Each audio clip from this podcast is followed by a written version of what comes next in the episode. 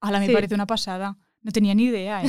Y mira que vivo en el campo, pero no lo sabía. O sea, Sí, yo lo sí, veo sí. por ahí por las noches, el tractor ahí furular, pero nunca lo... ¡Wow! ¡Qué Sí, fuerte! hay un montón de automatismos. Cuéntame más. Más, pues... eh, Quiero saber más. A ver,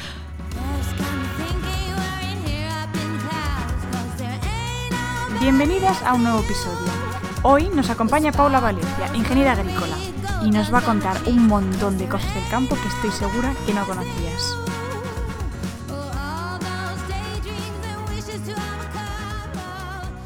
Hola a todas y bienvenidas un día más al programa de hoy, Clau Quiero Ser Ingeniera. Como siempre, recordaros seguirnos en nuestras redes sociales donde subimos contenido todos los días de los programas, las mejores partes y cosas que sé que os van a interesar un montón.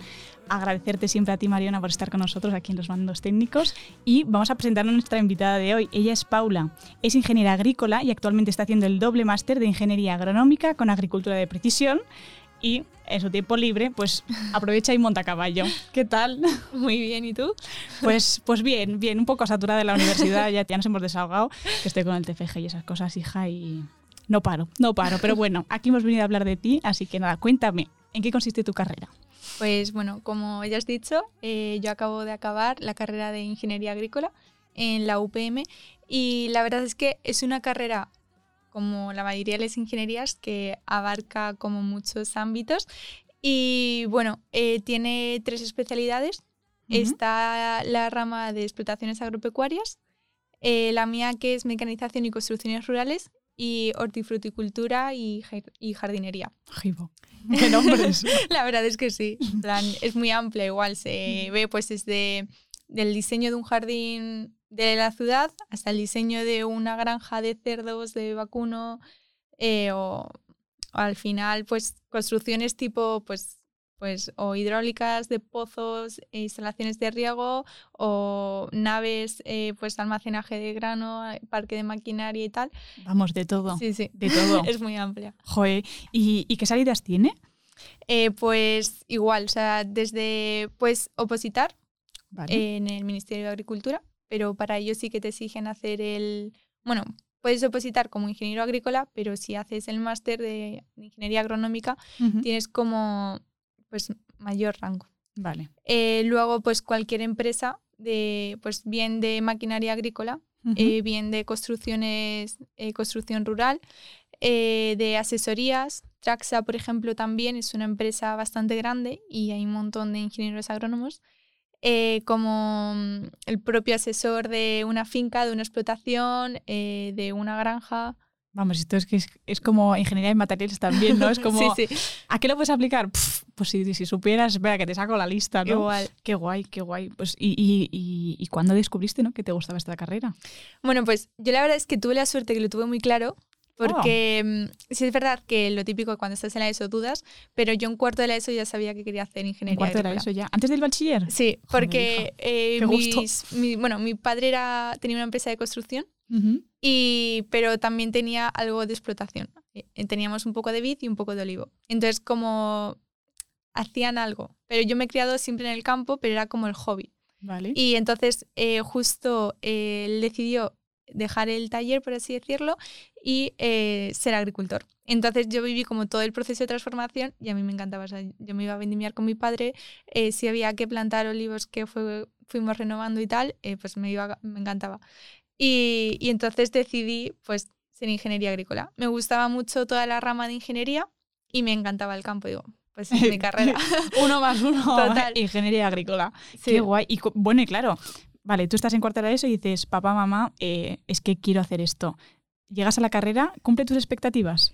Eh, sí, con creces. O sea, Sí, lo, lo cumple guau. con creces. Sí, es verdad que cuando se lo dije a mis padres, mis padres pensaban que era como el típico perito de campo, Vale. que, que era una carrera como muy light, pero al revés. O sea, es una carrera que si te la tomas en serio, o sea, es que, ya te digo, o sea, tiene una gran cantidad de salidas. O sea, al final es como la meta que tú te quieras poner.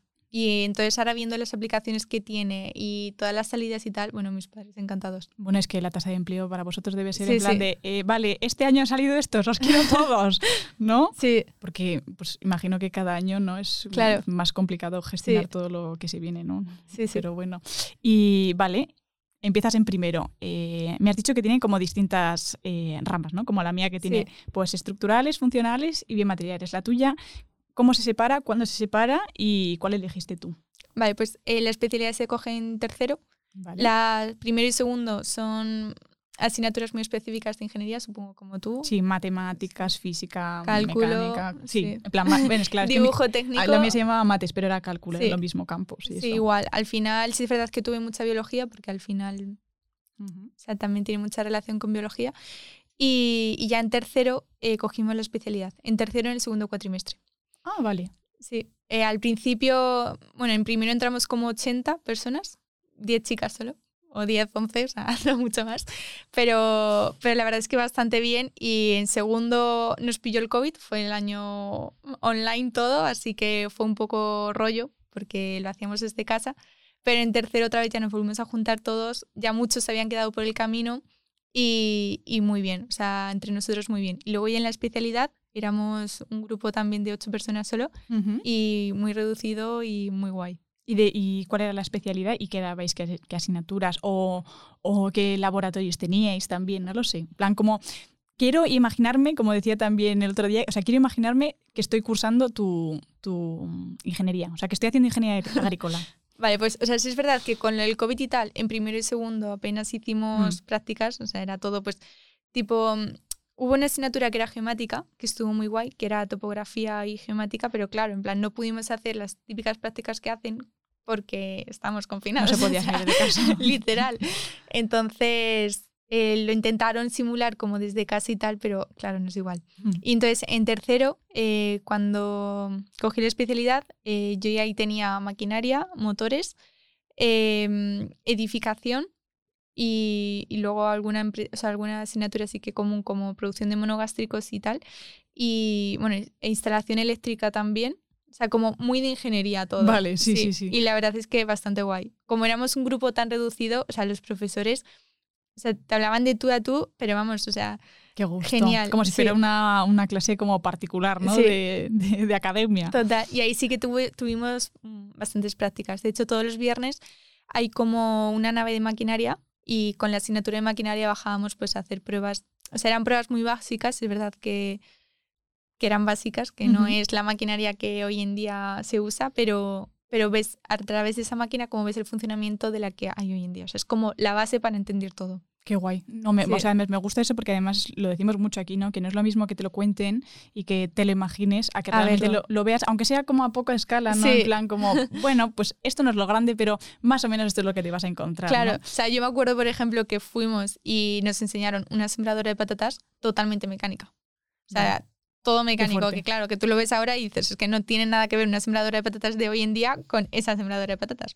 Pero a través de eso ves todas las relaciones de transmisión, ves todo que te ayuda a entender cómo funciona la maquinaria de hoy en día.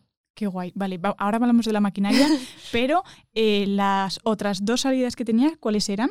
Eh, hortifruticultura y jardinería, que es una, y la otra es explotaciones agropecuarias. Vale, así para que lo sepamos todos. si la maquinaria no es lo tuyo, pues igual lo de los animalillos pues te gusta más, ¿no? Bueno, así un poco... No, no, desde luego, sí, sí. Porque además en, en esa rama de explotaciones agropecuarias eh, está el animal, o sea, que es al final tiene, está muy relacionado con veterinaria, pero también con el manejo de, de, una granja, o sea, todo el problema, o sea, toda la parte tecnificada de, de la granja.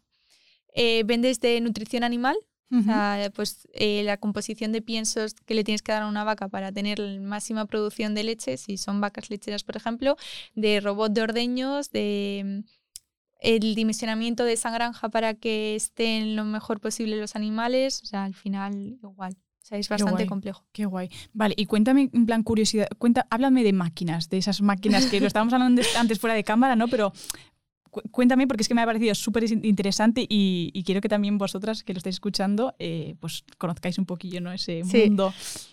O sea, el, eh, a mí me encanta, o sea, el mundo de maquinaria agrícola, o sea, me gusta un montón y sobre todo me da mucha pena porque no, no se conoce. O sea, de hecho, ellas, o sea, éramos ocho. En mi especialidad éramos ocho y mm, tuvimos la suerte de que a los ocho nos gustaba mucho como la maquinaria agrícola y los profesores, al ver como nuestro entusiasmo por la maquinaria agrícola, se involucraron mucho y iban como todo un poco más allá.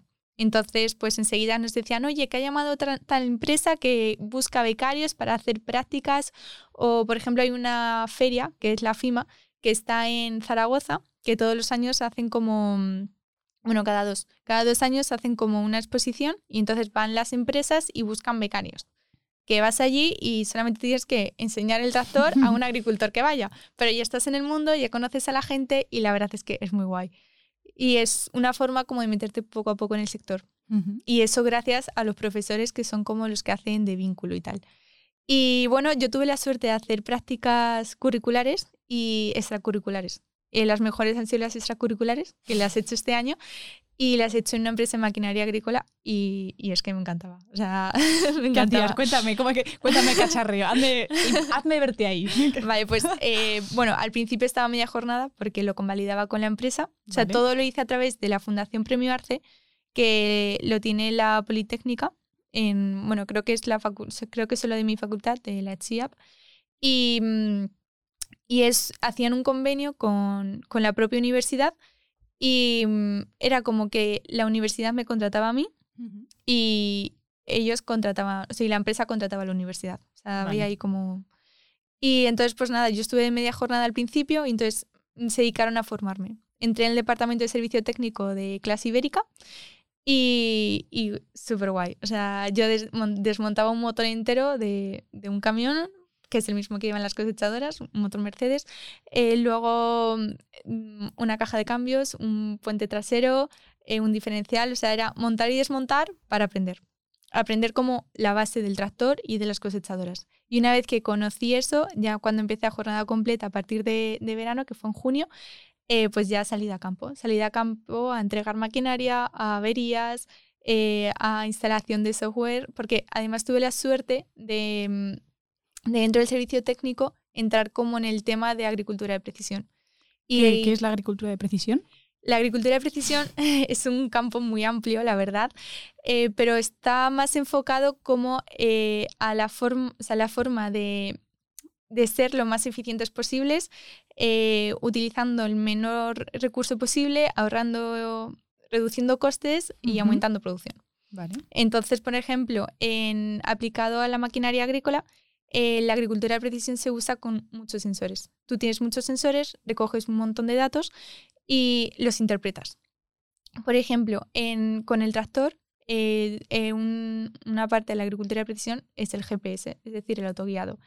de tal forma que tú, por ejemplo, vas a arar una parcela, si tú esa parcela ya la tienes registrada, la registras a través del tractor manualmente, la graba y tú o bien desde un programa de gestión de parcelas puedes como dividir el trabajo que quieres hacer en la parcela o hacerlo automáticamente cuando estás trabajando.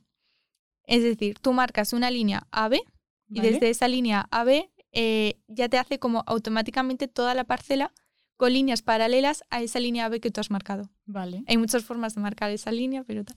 Y, y entonces, claro, una vez que te registras esa parcela, ya la puedes usar para todo, para labrar, para si quieres sembrar, si quieres cosechar, si quieres fertilizar, si quieres abonar, para todo. Eso es como hacer una, una radiografía del campo y ya a partir de ahí toqueteas lo que quieras. Sí, tal qué cual. Bueno, qué bueno, eficiente. Sí, sí, sí, desde luego.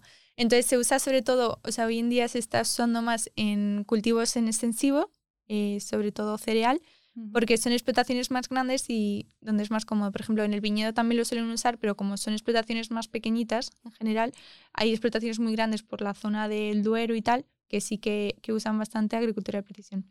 En cuanto a GPS, eh, lo que yo he visto, eh, también es verdad que, claro, está más eh, relacionado con cultivo de cereal y entonces lo usaban ahí.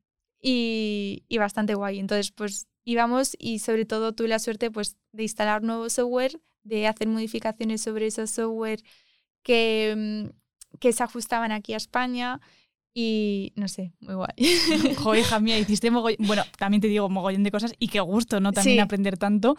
Y ahora que estás comentando esto del trigo, me recuerda eh, en el programa que estuvimos hablando con Mari Carmen sobre esa maquinaria que, bueno, aquel día lo hablamos un poco como, tía, he visto esto, cuéntame, ¿tú sabes de qué va? Y claro, antes tú y yo después de, antes de cámara le hemos me, ha resuelto la duda y también quiero que lo hables con, con los que nos escuchan porque, bueno, pues es, es, aclaración de conocimientos.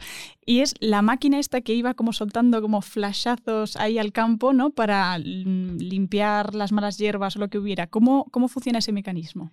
Vale, pues eso en concreto se suelen usar en, en, en, el apero, que es un pulverizador, que lo que hace es aplicar herbicida sobre las malas hierbas. Entonces, eso lleva un láser que eh, lo que hace es detectar eh, la mala hierba y justo abre la boquilla sobre la mala hierba para matarla. Eso lo hace gracias a que el, el cereal, cuando el cereal cuando pasa ya junio ya empieza a quedarse como amarillento. Y sin embargo la mala hierba se queda verde. Tiene clorofila y entonces el espectro que el espectro de longitud de onda que detecta por así decirlo el láser porque refleja la clorofila que no refleja el trigo, eh, la detecta y hace que, que la pueda seleccionar y matar concretamente a, Claro, es que a mí me pareció una pasada. O sea, cuando lo vi en Instagram dije, eh, ¿qué, es esto? Porque es que, claro, es, lo que, es justamente lo que dices tú, no se desconoce completamente la cantidad de maquinarias que hay para utilizarlas en el campo, ya sea en cosecha, recolección o. No, y luego o sea, todos los sensores, porque, por ejemplo, eh, agricultura de precisión en las cosechadoras tenían un. O sea, al final era como lo más básico, pero eh, llevaban un montón de sensores, tipo en la tolva, que es donde se almacena el grano en la cosechadora, llevaba sensores de temperatura eh, sensores de humedad. Eh, el típico sensor que te hace como de báscula para saber el rendimiento que estás cogiendo en el momento. Entonces, si tú, por ejemplo, eh, detectas que tienes mucha humedad, pues dices, bueno, pues me espero quizás un día o unas horas a que se seque un poco, porque si no, no me lo van a coger en la cooperativa donde lleve el grano. Luego, igualmente, em, hay, claro, todos estos son extras, pero existe que si tú, por ejemplo, quieres sacar mayor calidad de grano, es decir, que el grano no, no se quede partido, tú le puedes dar a un botón y la propia cosechadora se ajusta automáticamente para que te saque justo lo que tú quieres. Es medida. Si quieres el grano sin que lo parta nada, pues a lo mejor las cribas se abren un poco más para no rozar tanto el grano y no lo parta. Luego, si por ejemplo quieres más paja o quieres em, que no la deshaga tanto, igual. En plan, todo eso se va ajustando automáticamente. en eh, función de los parámetros que tú le pongas y tal. Ahora me parece una pasada. No tenía ni idea, ¿eh? Y mira que vivo en el campo, pero no lo sabía. O sea, yo lo veo por ahí por las noches, el tractor ahí furular, pero nunca lo... ¡Wow! ¡Qué fuerte! hay un montón de automatismos. Cuéntame más. Más, pues... Em, Quiero saber más. A ver. Vale, pues, eh, por ejemplo, eh, también em, los mapas de rendimiento. Los mapas de rendimiento se hacen, por ejemplo, cuando estás cosechando, eh, la máquina está registrando justo lo que estás sacando en cada parte. Es decir, por ejemplo, en un pico sacas, imagínate, obviamente no, pero 10. Y en, el otro, en el otro pico 20, pues te registra como por cuadrículas lo que está sacando en cada parte. Con ese mapa de rendimiento, tú luego puedes hacer eh, la gestión de la parcela, por ejemplo, a la hora de fertilizar. Es decir, si te ha salido eh, que en una zona has sacado menos, puede ser porque en esa zona sea más pobre en nitrógeno y le haya faltado vigor a la planta.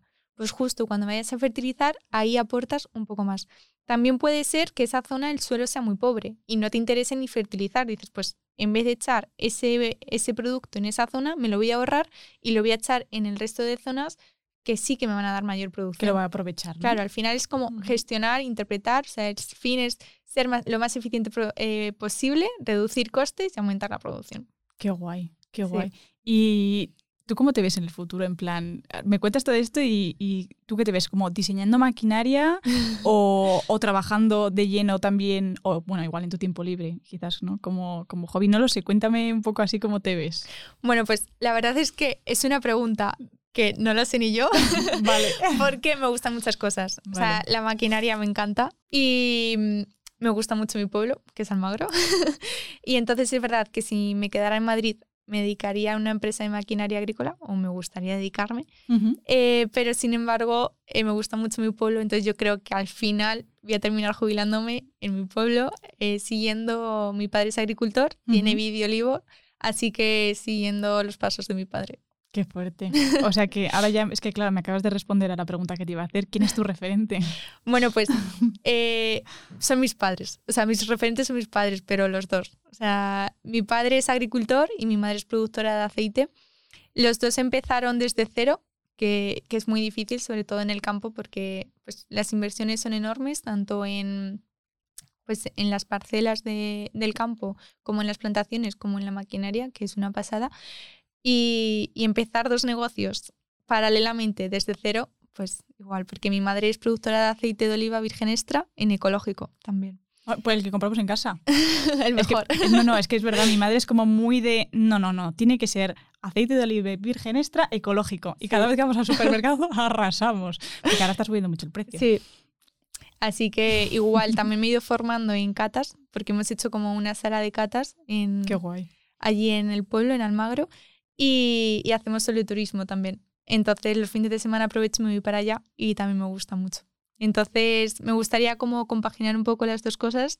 Eh, sé que al principio es muy difícil, o sea, yo creo que mi camino va a estar más aquí en Madrid, en la maquinaria agrícola, y luego ya pues en un futuro eh, volver al pueblo. Tú te coges mucha, mucha, mucha experiencia y ya cuando digas, ya sé de todo, me voy para casa. Eso y me voy con papá y mamá y... Al final eso siempre, siempre va a estar. Total, sí. total. Ay, qué Ay, me, gusta mucho, qué bonito. Eh, vale, y ahora ya que estamos así como un poco más tú a tú, cuéntame, ¿cuál es tu, tu esencia? O sea, ¿cuál es tu, tu marca personal? Uf, eh, qué intensa. o bueno, o como ingeniera. Pues yo creo que em, me gusta mucho como ponerme objetivos y no voy a decir siempre porque es muy difícil, pero casi siempre lo suelo cumplir. Es decir, si me pongo una meta voy a por ella a muerte. El problema es cómo no encuentro esa motivación. Si no encuentro una motivación, me cuesta quizás un poco más. Eh, pero en ese sentido sí que creo que soy muy perseverante hasta, hasta que consigo las cosas. Y mm, eh, me gusta mucho hacer las cosas bien. O sea, si yo hago algo, lo hago hasta el final y doy todo para que salga perfecto. Y luego, pues igual con la gente soy un poco tímida y cortada, sobre todo al principio, eh, pero al final, pues igual me gusta mucho como empatizar con la gente y llegar a lo profundo. Si estoy, estoy. ¿Y vosotros en la carrera tenéis, tenéis prácticas? Bueno, pues como asignatura obligatoria, no. O sea, nosotros teníamos seis créditos que los podíamos hacer o bien con asignaturas optativas o eh, con prácticas curriculares. Eh, yo decidí hacer prácticas curriculares.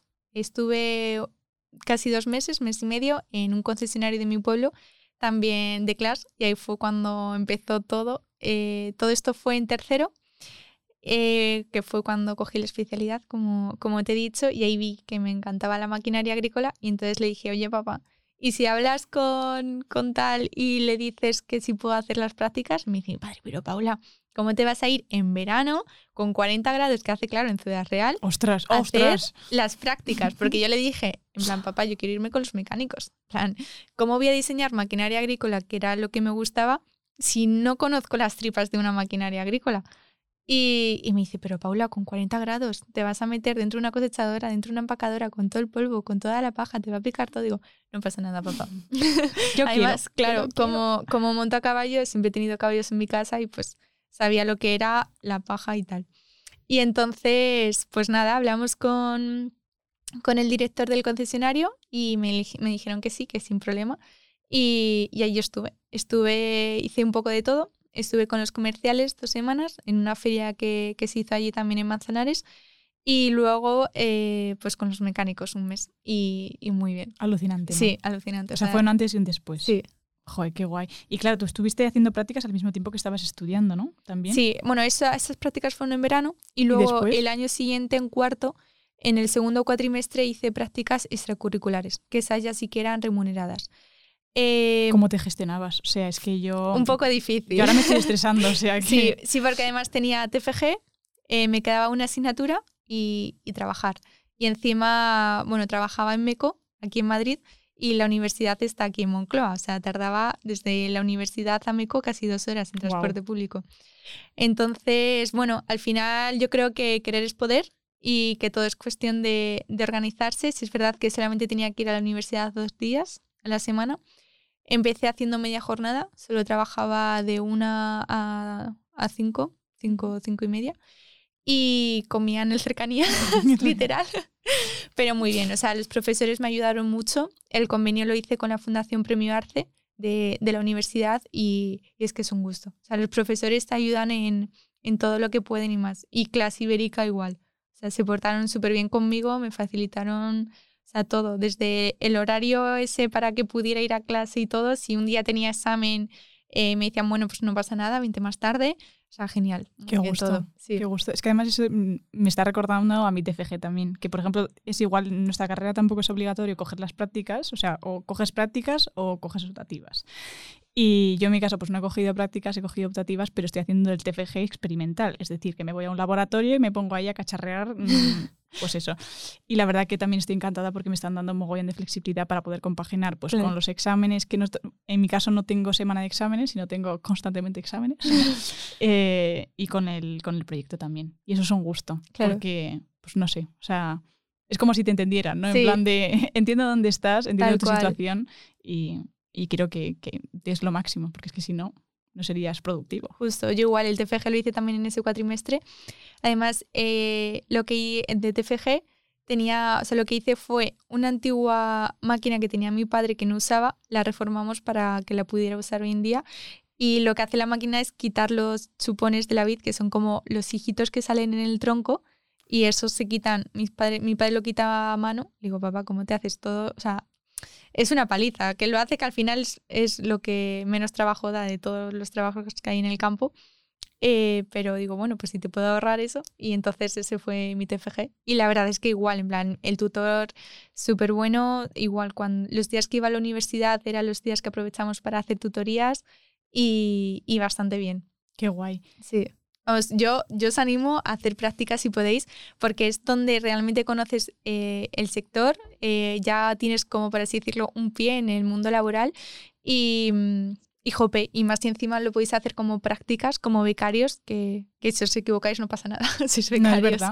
No, no, es que o sea, estoy completamente de acuerdo, porque creo que es muy importante sobre todo en nuestras carreras, que hay veces que son como un poco, por lo que decimos, no, no siempre tenemos como muchas salidas o muchos laboratorios, entonces como que tienes un concepto un poco abstracto, ¿no? De qué es tu carrera, en qué consiste, a dónde lo puedes aplicar. Entonces me parece fundamental que antes de que terminemos ya hayamos tocado algo, ¿no? Porque si no llegas, o sea, yo a mí antes de empezar este TFG era la visión que tenía era, vale, salgo de la carrera y ahora qué? No sé nada. es que sé que no sé nada. eso es lo único que sé, ¿no? En plan, mm, ¿dónde voy? ¿A dónde me meto? ¿Qué es lo que me gusta? O sea, ¿he probado esto? No. O sea, entonces Justo. me parece justo, importantísimo. justo, y que al final las empresas son conscientes de que acabas de terminar de estudiar y que por muy bien expediente que tengas, al final sabes lo que sabes, que son lo que ponían los libros. Y no tiene nada que ver eso con la experiencia, con la experiencia laboral. Total. Así que sí sí. yo os animo, vamos.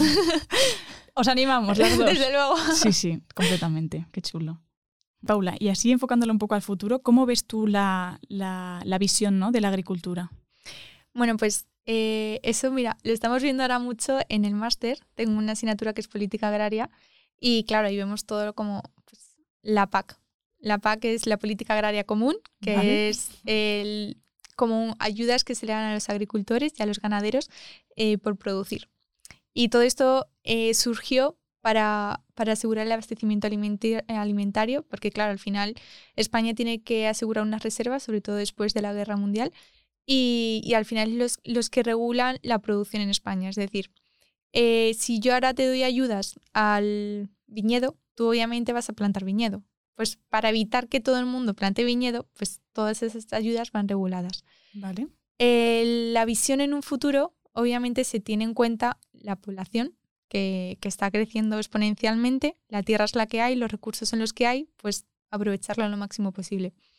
En eso la agricultura de precisión tiene, tiene un gran papel, porque es la forma, o sea, como he dicho antes, el uso eficiente de los recursos y aplicar lo que sea necesario donde sea necesario, ni más ni menos. Porque si no, sería desperdicio tanto a nivel económico como mm, a nivel de recursos y estás maltratando el suelo, por así decirlo. Y luego, por otro lado, el cambio climático. Eh, se está viendo que cada vez los efectos son más severos, eh, que de repente, sí, dices que no llueve, pero es que de repente te vienen tres huracanes seguidos. Eh, como que no es normal, ¿no? sí, no, no. Y no es o las capaz sequías de... extremas, justo. Mm. Entonces, pues igual medidas tanto de energías renovables, de reducir eh, emisiones de, de gases de efecto invernadero, eh, como nuevas tecnologías a nivel más de laboratorio eh, para mejoras genéticas. Tipo plantas que sean más resistentes a la sequía, plantas que Total. sean, pues al final que se adapten mejor al clima que vamos a experimentar. ¿no? Sí. Claro, es que ahora que piensas, o sea, ahora, ahora que estás diciendo eso, yo por ejemplo, yo soy vivo en un pueblo muy pequeñito y estoy rodeada de campo, ¿no? Y cada vez en este pueblo está llegando, uy, perdón, está llegando más gente y están haciendo el pueblo más grande. Pero entonces también, o sea, mm, ¿hay mm, parcelas de terreno que están protegidas que no se puede construir? ¿O realmente como cada vez somos más, las ciudades van a ir creciendo más, los pueblos van a ir creciendo más y va a quedar menos terreno? Por lo general sí que es verdad que hay terreno urbanizable y no urbanizable. O sea, hay Ah, terreno que sí que está protegido y no puedes, pero siempre se puede, o sea, al final que nace la ley hace la trampa, por así decirlo. O sea, al final siempre hay eh, medidas eh, legislativas que están como vacías y, y que puedes... Joder, pues que cada vez vamos a tener Sí. menos, menos campo, ¿no? Desde Donde- luego. Donde cultivar. O sea, sí es verdad que se está avanzando mucho. Por ejemplo, ahora está muy de moda a nivel eh, hortícola los vertical farming, Ah, sí. que son Sí. jardines verticales, pero igual ahí, por ejemplo, estás desaprovechando la energía del sol. O sea, tienes la mayor fuente de energía eh, gratis y al final estás pagando por luz. Entonces, pues bueno, al final es llegar a una balanza de ver lo que es rentable, no rentable y, y más eficiente. Joder, claro, es que, que, me, que me oyo, ¿no? En plan, claro, yo te hago aquí preguntas, pero completamente desde el de- desconocimiento y la curiosidad, pero claro, es que es un poco... Sí. es basta- bueno, es un poco, no es bastante complejo. Sí, en plan, bastante- gestionarlo sí. todo para que esté...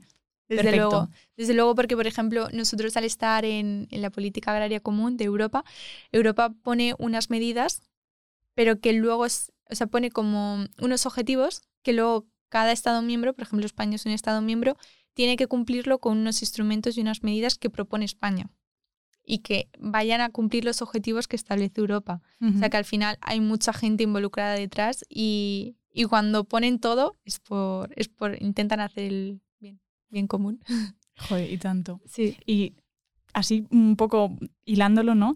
Eh, para una chica que nos esté escuchando que le estés abriendo los... Como cuando tú hiciste las prácticas, que dijiste, ostras, esto me gusta mogollón. Para la chica que nos está escuchando, que se está planteando igual, ¿no? Estudiar tu carrera, ¿qué le dirías? Yo le diría que, que de cabeza, o sea, que, que es muy amplia, que en la propia carrera te vas a dar cuenta de las asignaturas que te gustan más y las que menos y te vas a ir encaminando tú sola. O sea, yo, por ejemplo, cuando entré en primero, sabía que me gustaba como la parte más ingenieril, pero pensaba que me gustaba más la construcción y en cuanto cogí la especialidad me di cuenta que lo que me gustaba de, de verdad era la maquinaria agrícola.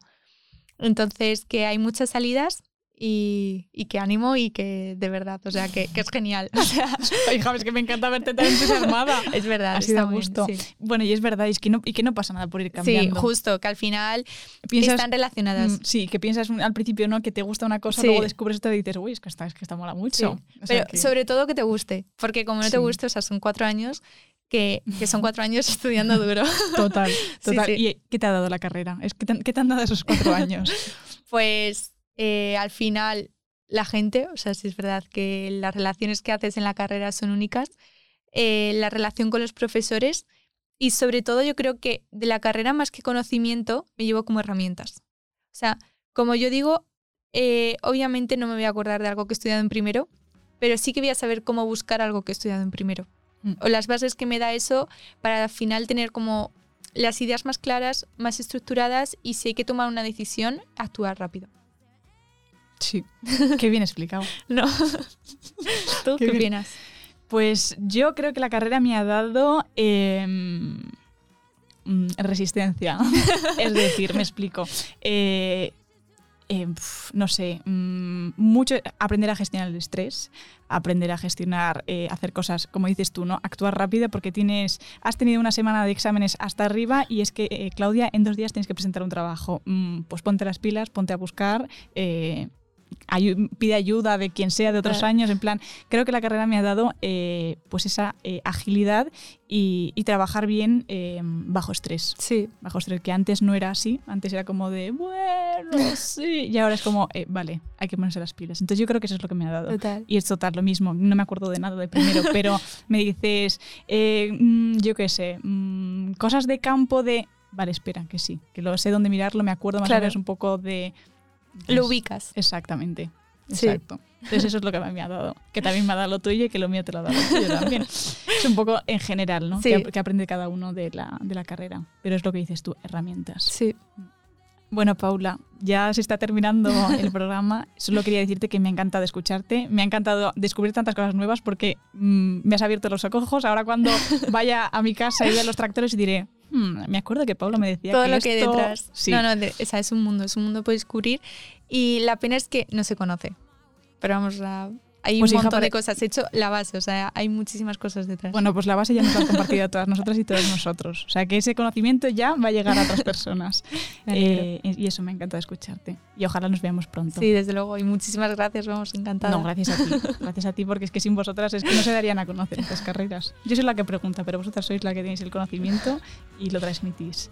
Bueno, y espero que a ti, que nos estás escuchando o nos estás viendo, que te haya servido mucho, que hayas aprendido cosas nuevas, que te haya, quizás te haya despertado esa curiosidad ¿no? por esta carrera, si por ejemplo ahora mismo estás en, en, bachillerato o en la ESO. Y nada, que como siempre deciros que nos podéis seguir en nuestras redes sociales, nos podéis seguir en Instagram, en TikTok como Clau barra baja en todas las plataformas de podcast como Clau Quieres Ingeniera. Y si te gusta vernos las caras eh, porque eres old school, nos tienes también en YouTube.